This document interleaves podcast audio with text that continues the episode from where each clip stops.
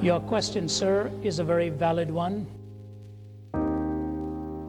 We have the gospel in common. We have the scriptures as a, as a common witness and a testimony, a shared experience.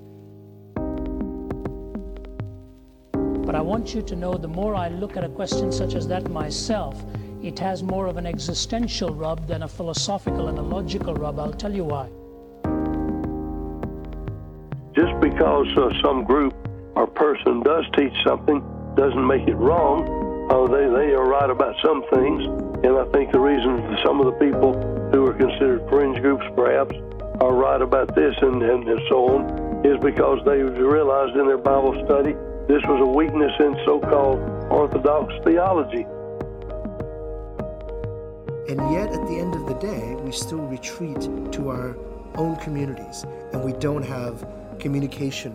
Uh, we don't have relationships or community with those outside of those pretty sequestered communities.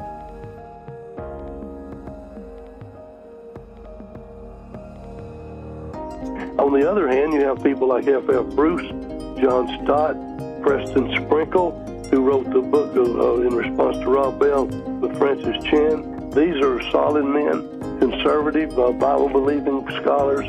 Nobody has any objection to them, and they had the courage to say against the great flood of opposition at the stake of their own reputation, we do not believe the traditional view anymore. We believe the Bible teaches this other view.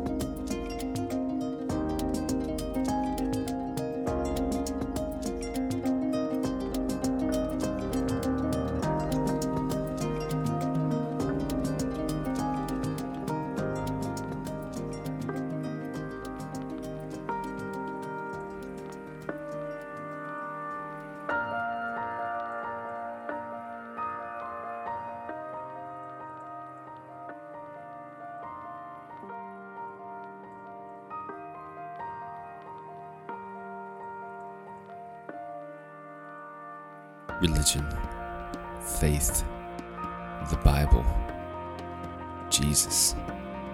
When was the last time that you sat down and looked deep inside yourself, questioned yourself, questioned everything you believe in?